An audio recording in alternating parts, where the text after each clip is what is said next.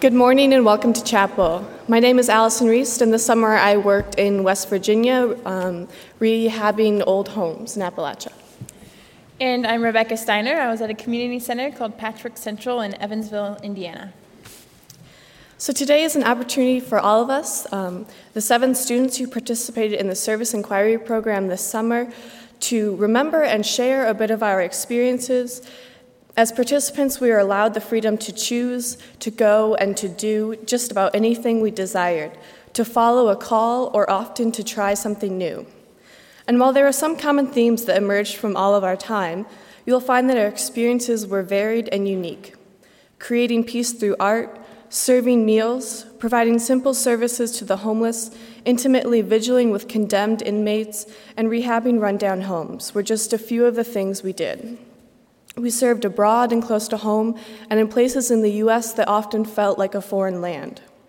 We met inspiring people and cherished the communities that welcomed us in, learning not only to give of ourselves in love and service, but to graciously receive service from others. Many of us grew accustomed to a simple and ordered life that fulfilled, that fostered a time of self discovery and daily living a life of faith. While we each faced challenges during our time, we also experienced great joy and fulfillment as we worked and engaged with others and oriented ourselves in service.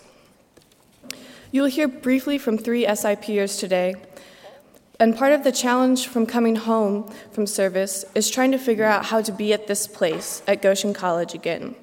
We return without the ritual and the support of our beloved communities and must admit that no one else can ever know the full story and significance of our time.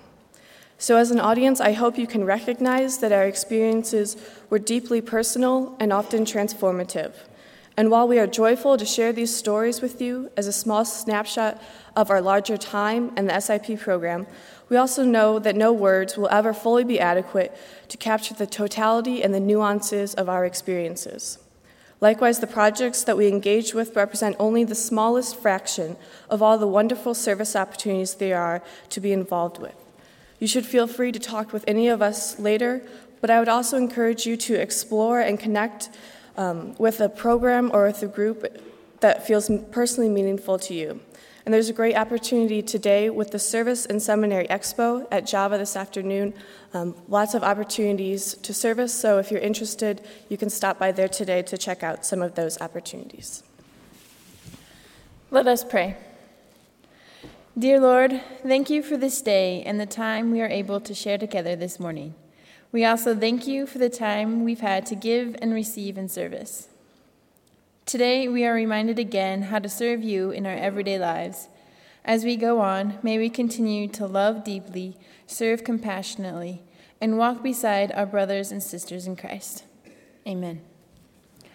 I will light this lamp as a reminder of God's presence with us.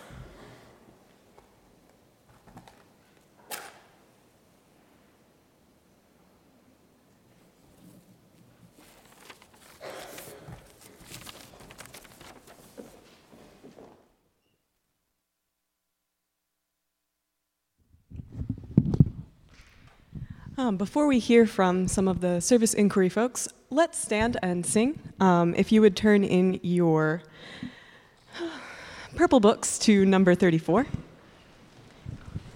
and feel free to stand.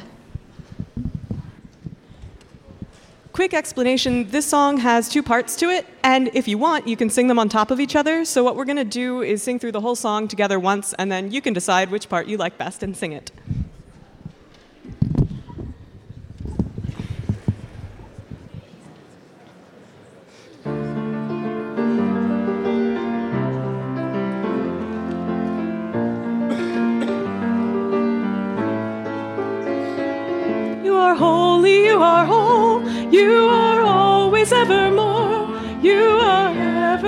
Understand. You are always at hand. Blessed are you coming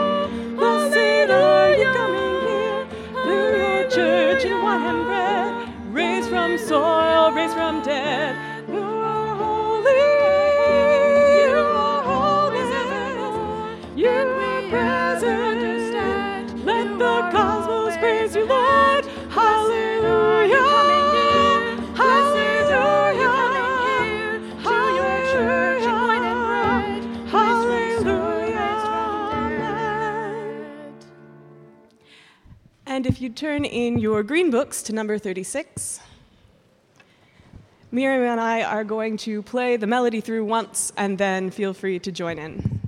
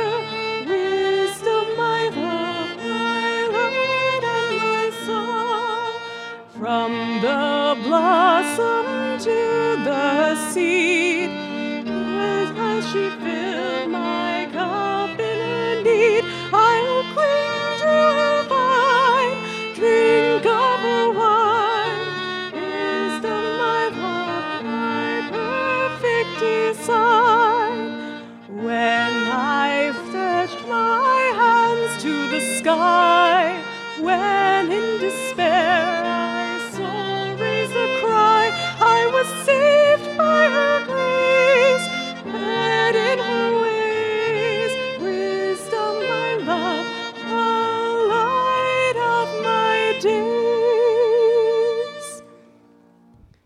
And you can sit.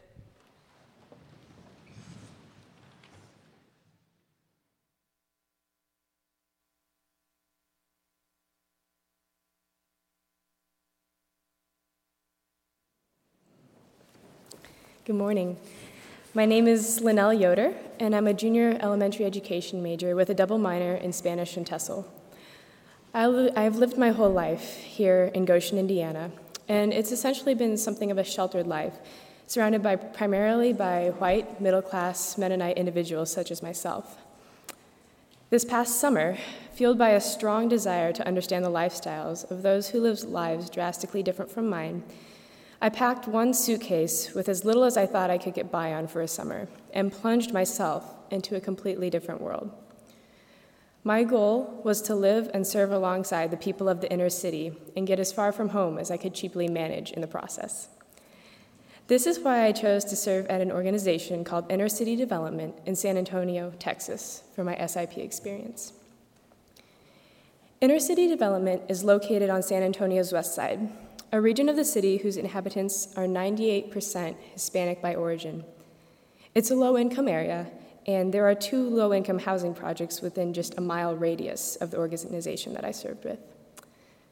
The mission of inner city development is to lift the dignity of individuals in the community through providing critical, supportive, basic life services and through inspiring persons to participate in the betterment of their neighborhood through volunteerism. Its ministries include emergency food and clothing for families in need, sack lunches for homeless in the area, basketball leagues for children, and a summer program for children, which also provides job training to teens who volunteer with it.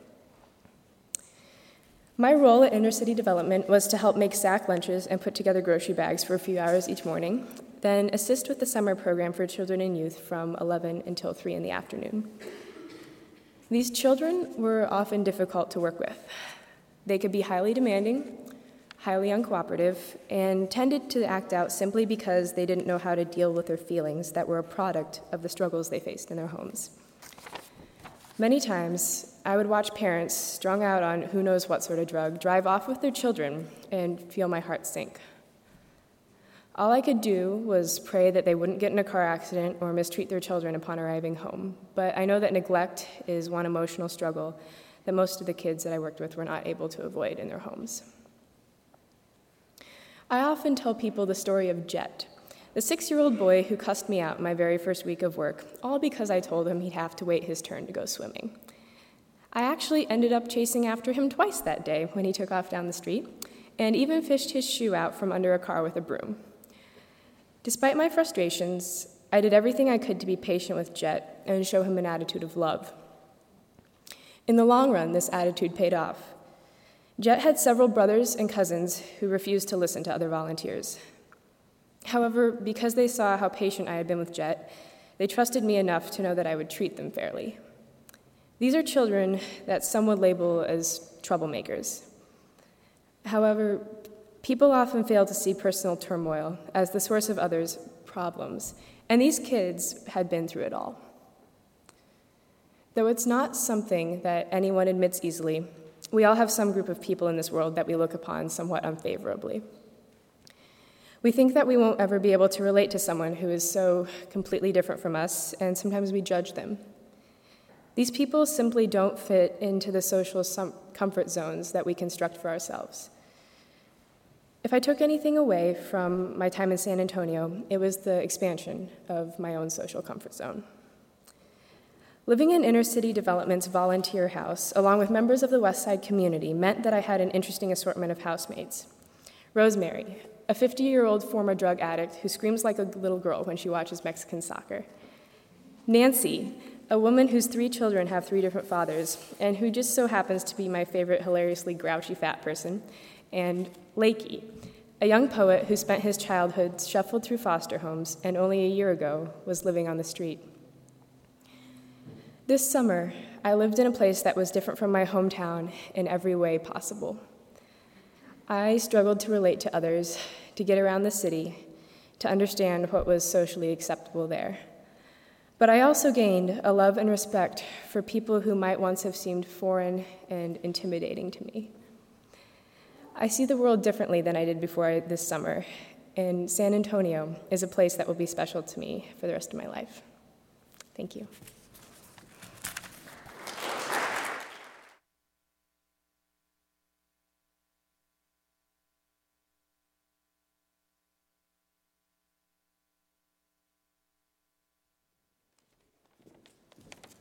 Hello, I'm Joshua Delp, and uh, I'm just going to kind of tell you what I did this summer.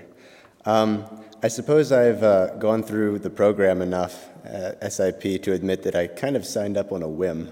Um, but this whim ended up being a very good thing for me. I ended up going to Mexico um, and living at a Catholic worker house called Casa Colibri, um, which I just sort of found on the internet. Um, and it was sort of scary to me to go to Mexico on my own in the beginning. Uh, I had a little trouble with the, getting the, the plane tickets to work out and whatnot. Um, but it ended up being a really great experience. Uh, Casa Colibri is in a, the, the state of Jalisco in Mexico, specifically in the town of Ostotipaquillo, which has about six or 7,000 people and is incredibly rural. Um, uh, and incredibly Catholic, which was something that I found very entertaining and just very interesting throughout my whole experience. Um, the, the Catholic Worker House has a lot of, has some issues um, or difficulties that they, that they deal with. And one of them is that there are, there's a large percentage of the town that refuses to have any, any interactions with them because it suspects them being, of being secret Protestant um, infiltrators trying to get into their society, um, which is kind of strange. But um, uh, Ostotipaquillo is sort of off the beating, beaten track in Mexico, and there's just not many economic opportunities for people there. Um, so I learned a lot about what it's like for people whose um, the lifestyle that they've lived for thousands of years has been supplanted by, you know, government-supported agriculture in the United States. Um, you can see um, what the sort of core issues that Casa Colibri worked with through my daily routine, um, which in some ways was more routine than I've ever um, lived before. Uh, you know, getting up at seven every day and like having a sort of strict schedule, but at the same time was almost um, some of the most surprising day by day experiences I've had.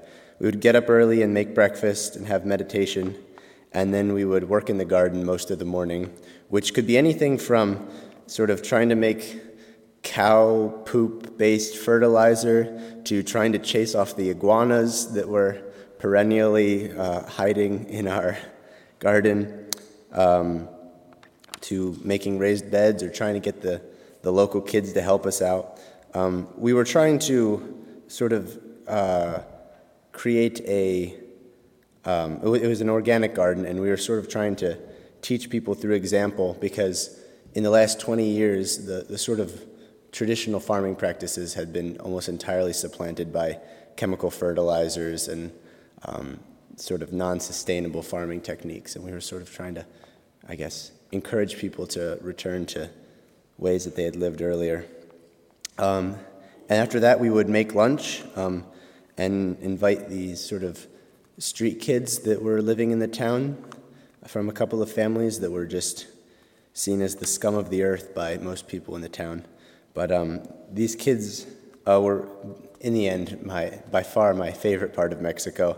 They were just, um, I mean, sometimes they would come beat up and um, from abuse at home or from fighting with each other. And they were incredibly tough because they beat each other up all the time. But at the same time, they were some of the sweetest kids. Um, I remember the first day we set up this tarp over sort of a, an, a, a um, kind of a little, oh, what is the word for it? A little area in the middle of our house, um, a little patio. We set up a tarp over it, and the, this one girl, uh, Sarai, she immediately looked up and said, Oh my gosh, you've installed a trampoline. and we were like, No, you cannot jump off the roof onto a tarp. um, uh, and yeah, the, the, the, lunch kids were great. And then we would go and play soccer with them, and uh, they were hilarious and foul mouthed and competitive. And then in the evenings, I would teach English, which was a very useful skill for people uh, in Mexico. So, whether they were looking to learn English and then travel to the United States to find work, or whether they were trying to get into service industries or um, tourism, and that sort of thing. And then we would water the plants and hang out a little and go to bed. Um, and so some of the things that I took away were uh, sort of the value that I see in living as a community and the difficulties that that poses. Um, uh, you, you need to learn how to deal with issues you have with people because you will have them, and how to sort of. There were people coming and going into the community, and you need to learn how to, to connect with people and how to, um, you know, value different relationships in a sort of egalitarian way.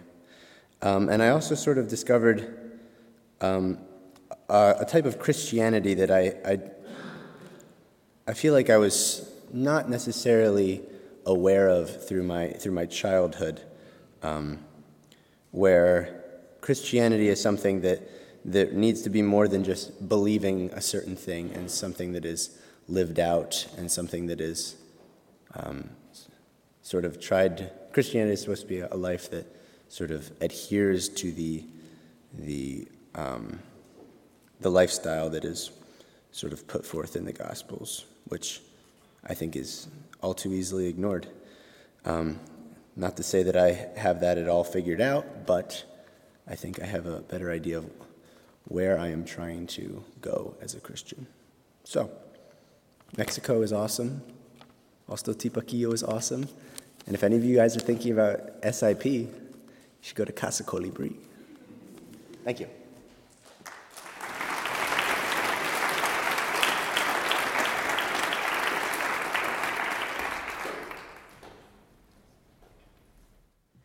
Um, something that I've noticed as I have talked to people about their times in service throughout my life and have now experienced service is that oftentimes when people go into service and do that type of a thing for an extended period of time, they come out of it with a heightened awareness of the brokenness of the world.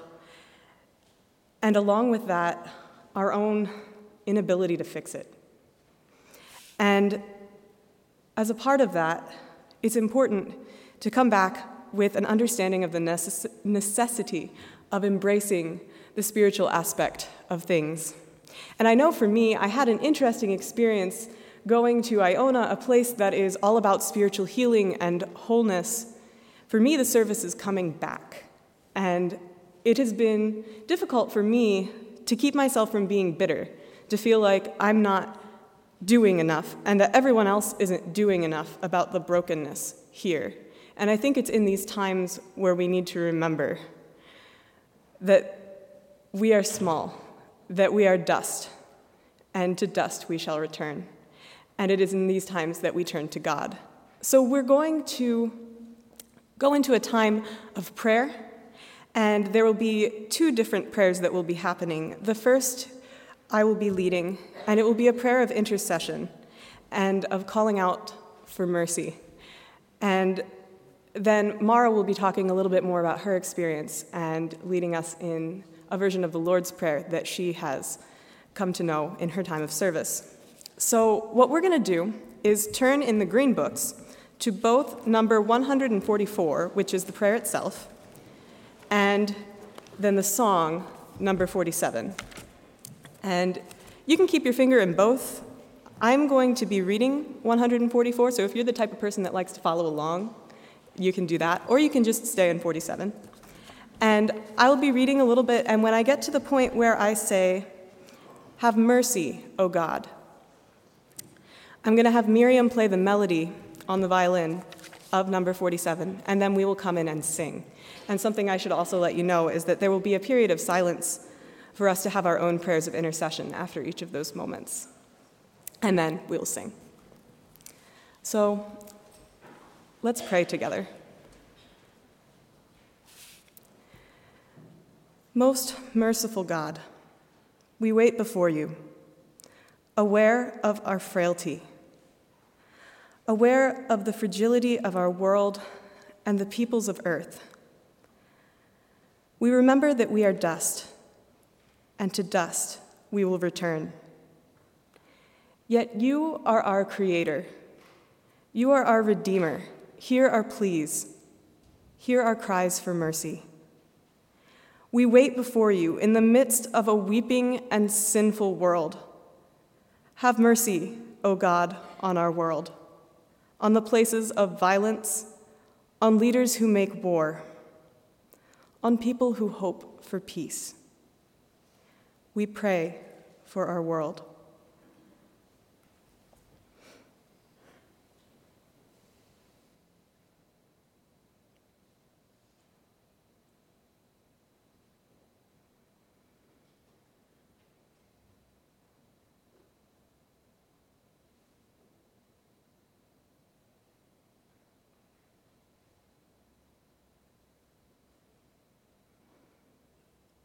Have mercy, O God.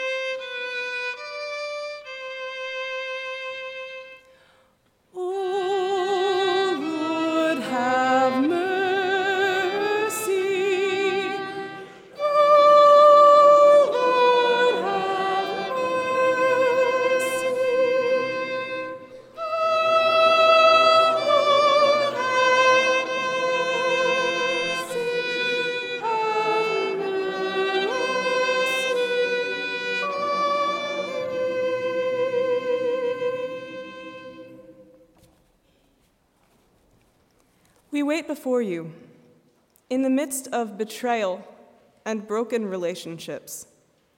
Have mercy, O God, on our families and all we love,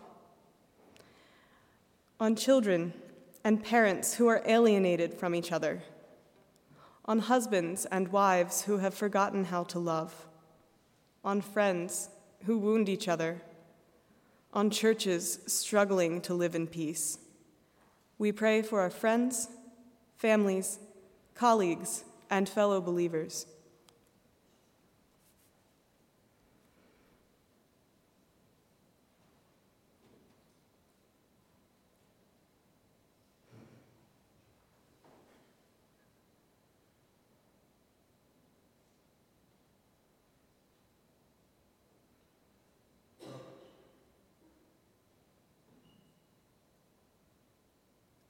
Have mercy, O God.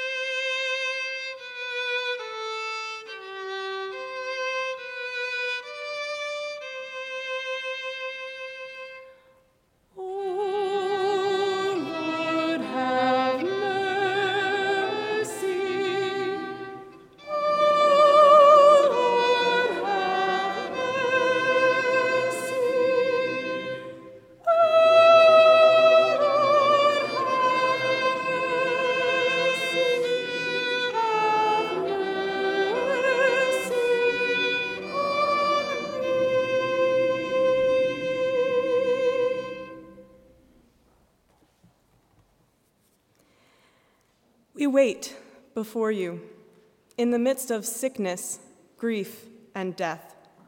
Have mercy, O God, on all those in pain, those facing trials and temptations, those who are discouraged or bereft, those whose hearts are full of fear.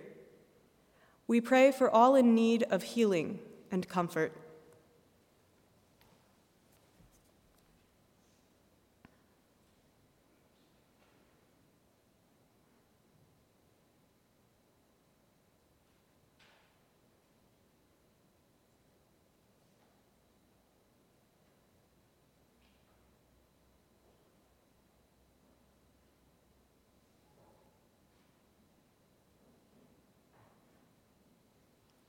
Have mercy, O God.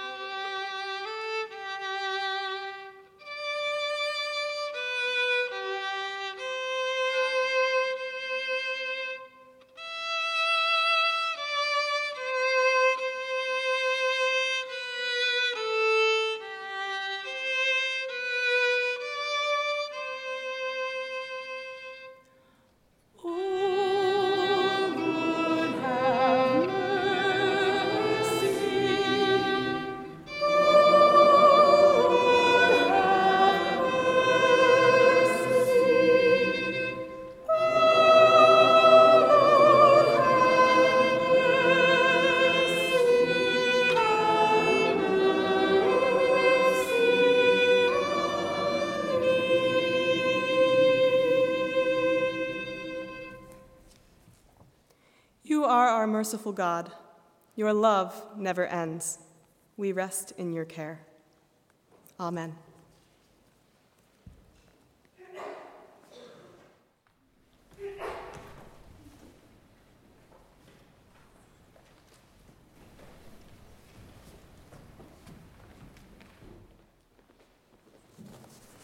Good morning. I'm Mara Weaver. I'm a junior history and secondary education major.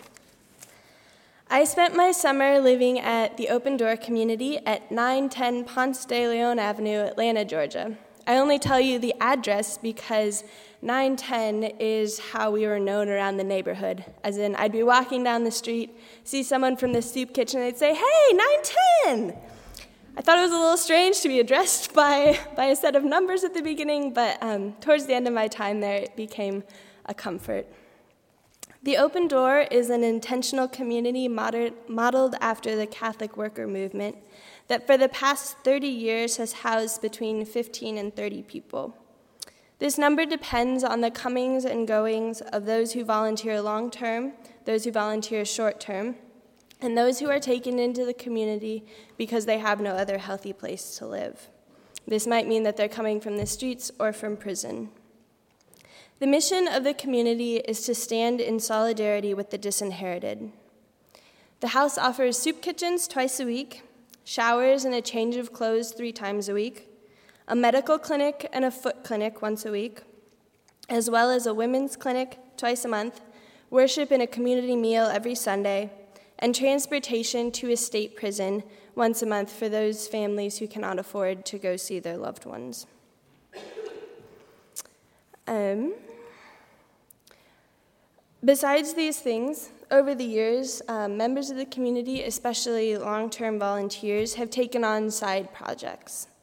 These include authoring books, visiting death row inmates and their families, corresponding with those in prison, putting their bodies in the way of violence and often going to jail for these acts, sleeping on the street, accompanying those deserted to court, instigating protests, being imprisoned for civil disobedience, and more.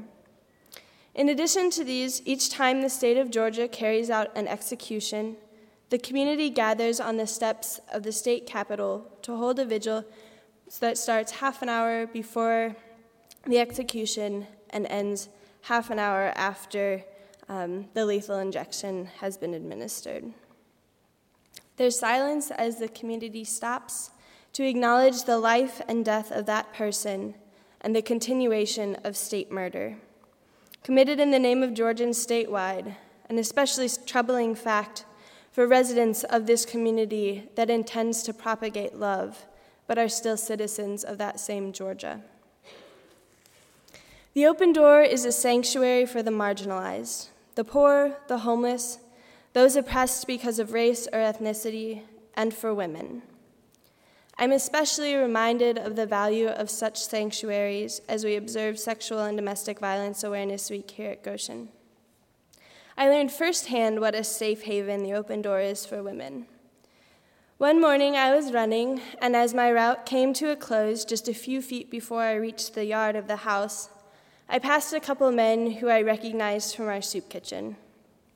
I nodded to them and said hello, as is my custom, and the greeting I received in return was, Hey, baby, looking good. Blatant objectification and masked misogyny, most likely taught to these men at a young age, at its finest. I didn't stop to say anything to these men, who apparently mistook me for their baby. Instead, I took my last few steps, and as I climbed the steps off the street into the yard, I turned and looked directly into their eyes. As soon as they saw where I was headed, these men burst into a frantic and lengthy apology, trying to swallow up the words that they had let slip without a second thought. These men knew how to treat women in the yard and at that house. I just gave them a knowing look, waved, and continued into the house. This may seem like a small victory, perhaps insignificant words that really had no effect on me long term. But this yard is also home to women who have spent the last years of their life working the streets, women who never know if they'll make it through the night without being harassed, and women who have never lived in any situation besides that of economic and social repression. And for these women, it is just as much of a sanctuary. This summer, I was surrounded by people who relentlessly prayed and acted and lived for justice and a better tomorrow, for the poor and the mentally ill, the homeless and the person of color, and I couldn't help but catch their fervor. The changes began after I'd only been in the house a couple of days. I noticed myself constantly scanning the streets of Atlanta for any of our homeless friends so that I could wave or say hi, because they were just that. They were becoming my friends.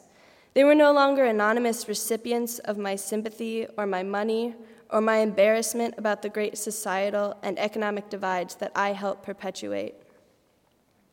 I learned to live in an intergenerational, interdenominational, interracial, interclass background household.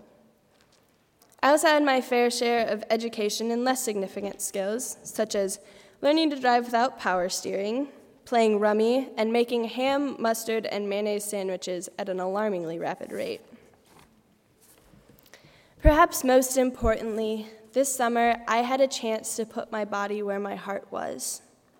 This came not only in working with the homeless population of Northeast Atlanta, but also in standing against the death penalty, bearing witness to the two executions carried out by the state of Georgia while I was at the open door.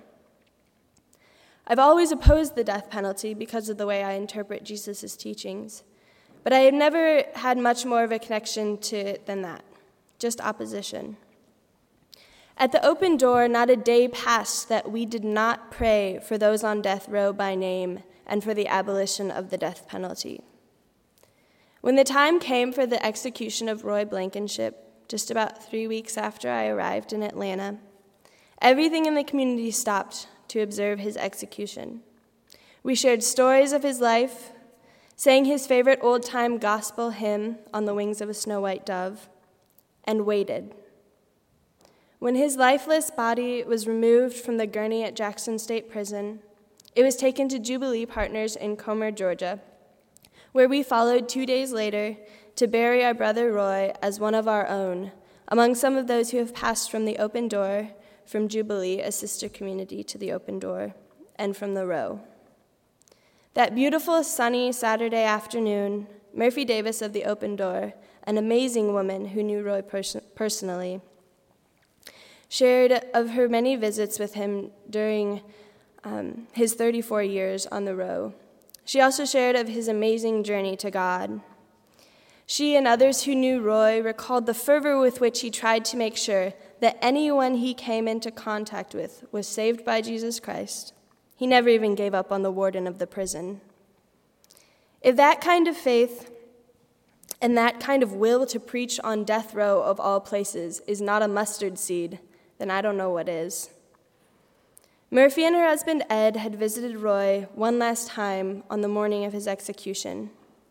And at the memorial service, she shared that the first thing Roy insisted on doing when they arrived was praying for her.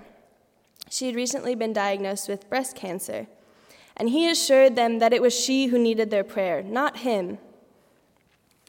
He was ready because of his faith in God. Roy Blankenship was executed for murder.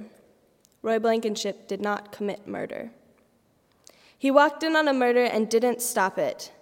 And he, he said to the very end that this was his biggest regret in life, that he carried this guilt with him every day.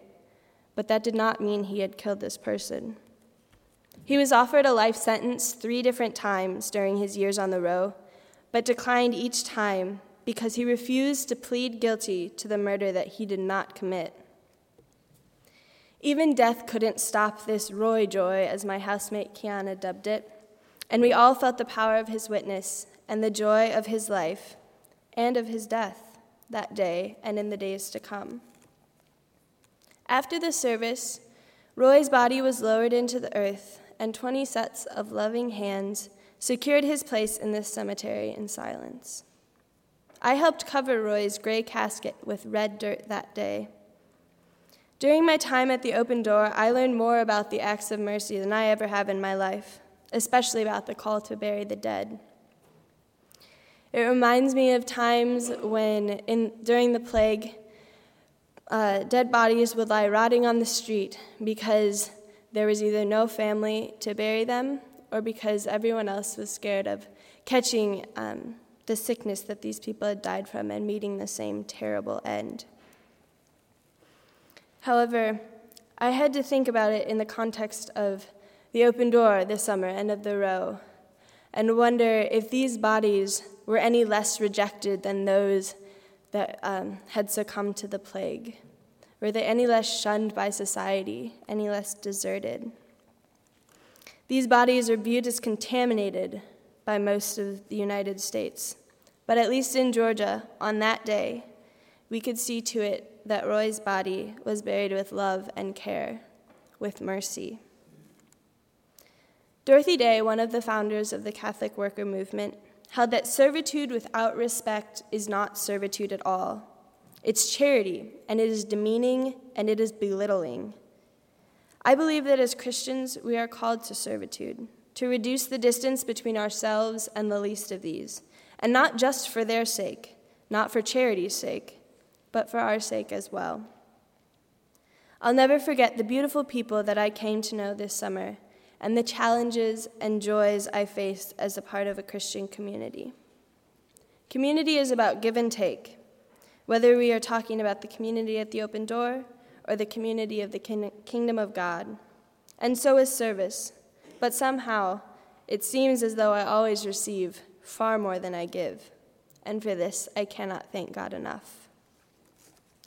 As Emily said, I'm going to close with the version of the Lord's Prayer that we use at the open door. Will you please pray with me? Our beloved friend, outside the domination system, may your holy name be honored by the way we live our lives. Your beloved community, come. Guide us to walk your walk, talk your talk, to sit your silence, inside the courtroom, on the streets, and in the jailhouses, as they are on the margins of resistance. Give us this day everything we need. Forgive us our wrongs as we forgive those who have wronged us. Do not bring us to hard testing, but keep us safe from the evil one. For thine is the beloved community, the power, and the glory forever and ever. Amen. You are dismissed. Go in peace.